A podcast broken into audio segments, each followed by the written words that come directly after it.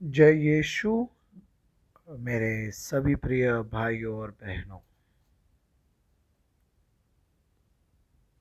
एक, चिड़िया के बारे में कुछ इस तरह कहा गया था कि एक चिड़िया थी जो कुछ ज़्यादा ही कमज़ोर दिखती थी और उनका स्वास्थ्य भी अच्छा नहीं था, बहुत बलहीन थी।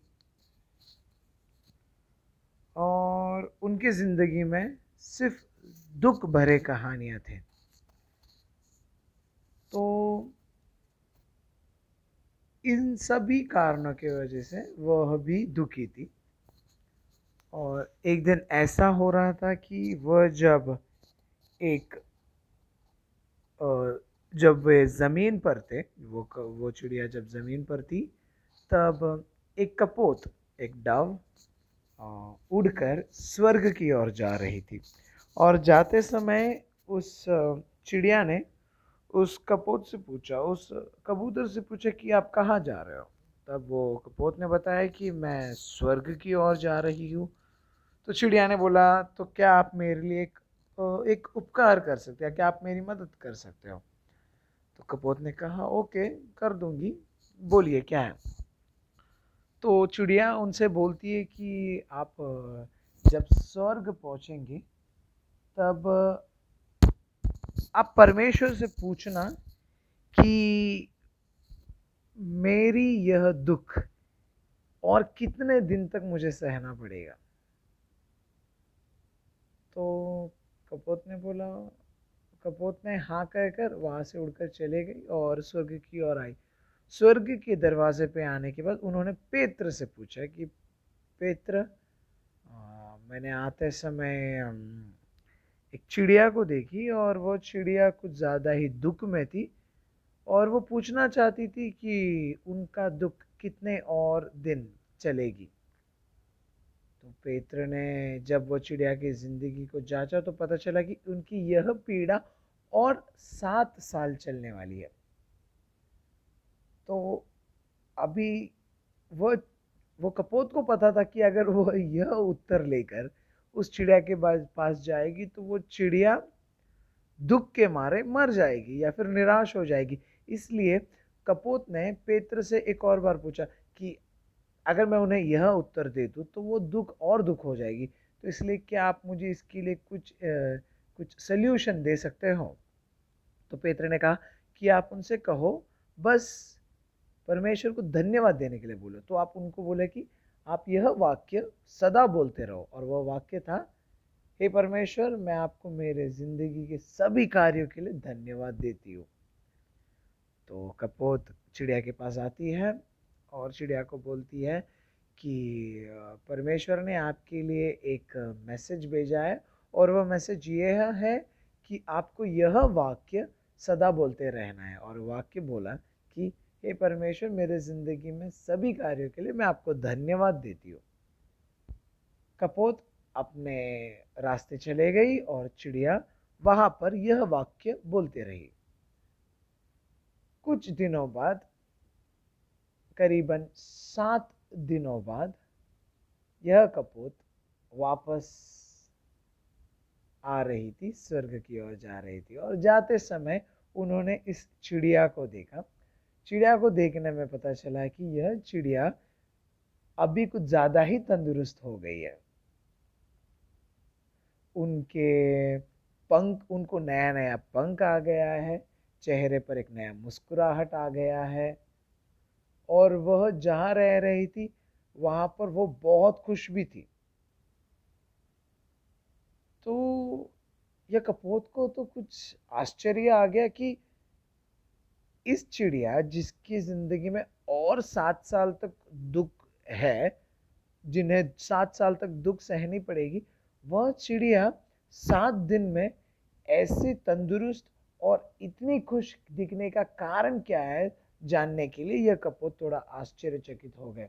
तो मेरे प्रिय भाई और बहनों तो ये कपोत बिना इस चिड़िया को मिले स्वर्ग की ओर जाते हैं और पेत्र से पूछते हैं आपने तो मुझे कहा था कि इस चिड़िया की ज़िंदगी में और सात साल की दुख रहेगी, पर मैंने आज आते समय उस चिड़िया को देखा और वो चिड़िया बहुत कुछ ज़्यादा ही खुश नज़र आ रही थी।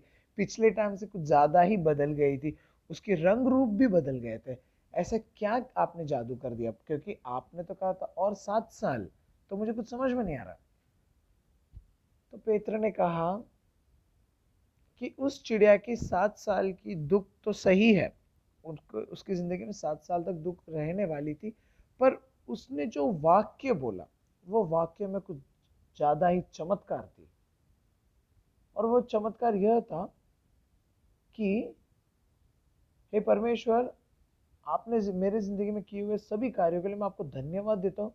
उस वाक्य में कुछ चमत्कार ऐसी है कि उस चिड़िया के सात साल के जो दुख थे, वो सात दिन में गल गए। मेरे प्रिय भाई और बहनों, यह जो धन्यवाद देने की जो आदत है, जो एटीट्यूड है, जो मानसिक अवस्था है, वो हमें सब चीज़, हमारा पूरा जो भी बर्ताव है, बोलना है, पूरा हमारी दृष्टि बदल दे देती है। क्योंकि धन्यवाद में इतनी शक्ति है।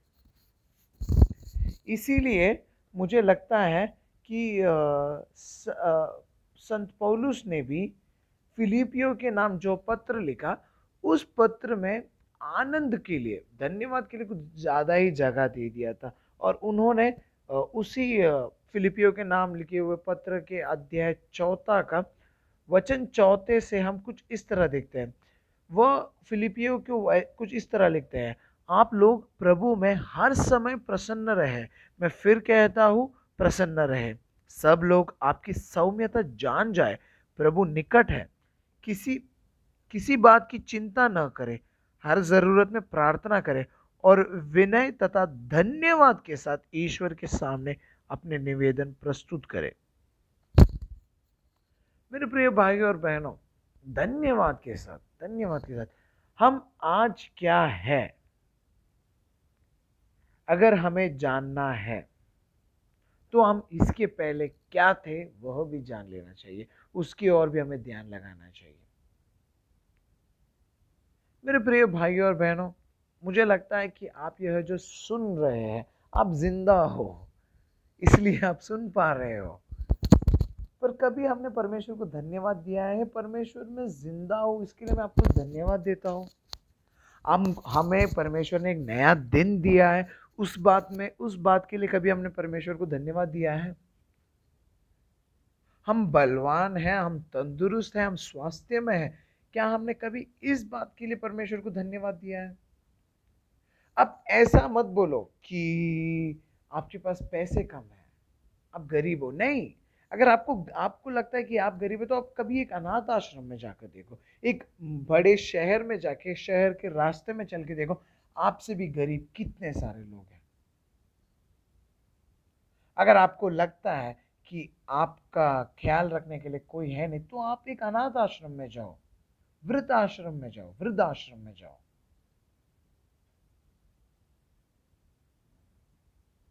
मेरे प्रिय भाई और बहनों, हमें परमेश्वर को धन्यवाद देने के लिए अनेक कारण है, अनेक कारण। इसीलिए तसलोनियों को लिखे हुए पहला पत्र संत पाउल का तेसलोनिको, तेसलनिकियों के नाम पहला पत्र अध्याय पाँच का। सोलहवा वचन से हम कुछ इस तरह पढ़ते आप लोग हर समय प्रसन्न रहे, निरंतर प्रार्थना करते रहे। सब बातों के लिए ईश्वर को धन्यवाद दें।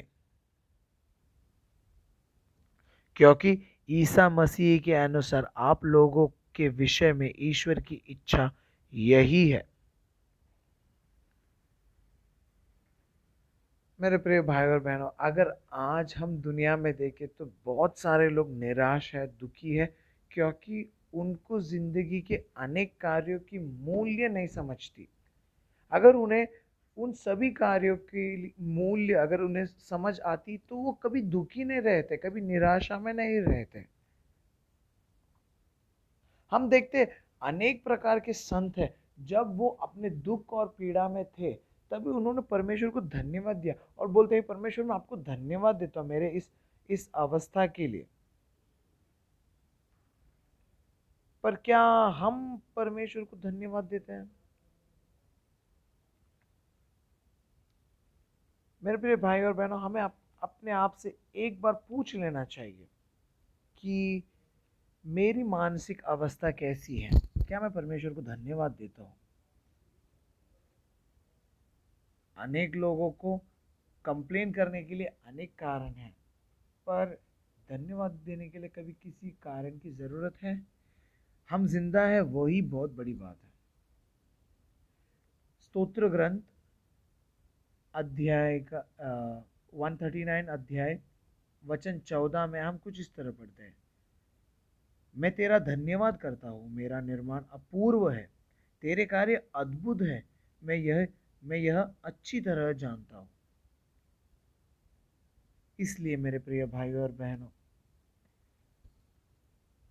हम चर्च जाते हैं और प्रार्थना भी करते हैं और अनेक चीज़ के लिए मांगते भी हैं। पर आज, मेरे प्रिय भाई और बहनों, मैं आपसे विनती करता हूँ कि आप चर्च में, आप या फिर जब भी आप प्रार्थना करोगे तो प्रार्थना करने के लिए अगर आपने मतलब वोकल प्रेयर के लिए मतलब जो हम शब्दों के द्वारा प्रार्थना करते हैं, वो प्रार्थना के लिए अगर आपने पंद्रह मिनट अगर बाजू में रखा होगा तो वो पंद्रह का दस मिनट, मेरे प्रिय भाई और बहनों, मेरे आपसे विनंती है कि दस मिनट आप परमेश्वर को धन्यवाद दें। पर पूछिए मत कि धन्यवाद मैं किस लिए दूँ। अनेक कारण हैं हमें, हमारे पास धन्यवाद देने के लिए। तो बस दस मिनट, परमेश्वर को हम धन्यवाद देते बैठे। हमारे ज़िंदगी के लिए, हमारे परिवार के लिए, हमारे काम के लिए, हमारे आरोग्य के लिए, हमारे ज़िंदगी के अनेक प्रकार के दुख और संकट के लिए भी हमें धन्यवाद देना चाहिए। क्योंकि उसी तरह हम पवित्र हो सकते हैं। इसलिए मेरे प्रिय भाई और बहनों आपको एक धन्यवाददायक, एक अच्छा दिन आपको हो और उस धन्यवाददायक दिन में परमेश्वर आपको आशीर्वाद दे, परमेश्वर आपको आशीष से भरे। जय यीशु।